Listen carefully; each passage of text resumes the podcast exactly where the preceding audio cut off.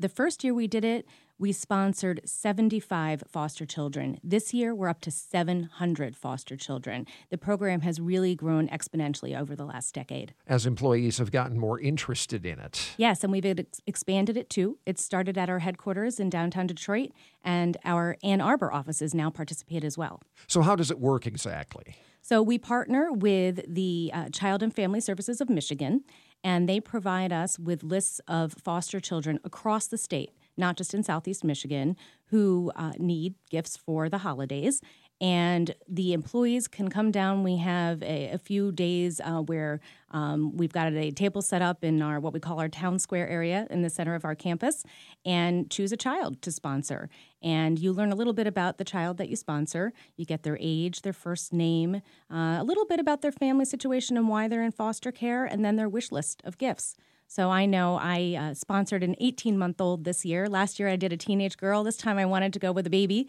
And I personally picked an 18 month old boy who is now living in a foster home on the west side of the state and had a great time shopping for him this past weekend. Do you stay connected with them beyond uh, Christmas to meet any other needs they may have year round, or just to keep tabs? No, no, it's it's a one time opportunity. Um, we have parties at work to wrap all the gifts, and then we load up a 53 foot uh, truck and we ship all the gifts out across the state. Um, we partner uh, with some private pilots who will even fly them from Oakland Airport out um, to the far reaches of the state.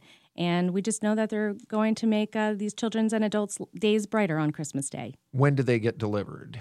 They'll be delivered in time for Christmas do employees get to deliver the gifts or are they delivered uh, some other way? I ask because i just you know when when they receive the gift i'm just wondering you know what kind of reaction or response do you see well, for this program, um, they received their gifts uh, with their foster families under the tree on Christmas morning or whatever that family's uh, tradition is. So, unfortunately, we don't get to see the reaction, but we know in our hearts how much they must be enjoying them. And as you said, I mean, there there's information available on uh, the, the the children and families that it, uh, that are being sponsored. So you do get to know a little bit about. It them. is, and it's a great way to give back. And personally, um, I take my 11 year old daughter with me to do the shopping, and I explain to her the situation. And not everybody is as fortunate and as lucky as we are. So it's a great lesson at the same time. And the way our employees step up, I mean, we'll have over 2,000 gifts. And these aren't just small little items. People donate bicycles and electronics, video games, brand new. These are not uh, gently used. These are new in the package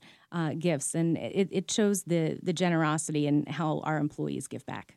Is there a way for the public to help? So, Operation Good Cheer is a statewide program. Uh, DTE Energy is the largest corporate sponsor, but um, individuals, I believe, can also get involved with the program. The holiday time is just one of the times of year that our employees are giving back. But we have a volunteer corps of employees called our DTE Care Force, and it's our Care Force volunteers who will be packing up all the gifts today to uh, to ship out. And then in a few weeks, our volunteers come back for Meals on Wheels. We do a holiday Meals on Wheels delivery for our vulnerable senior citizens across the state. So the whole month of December is a really big giving month for us.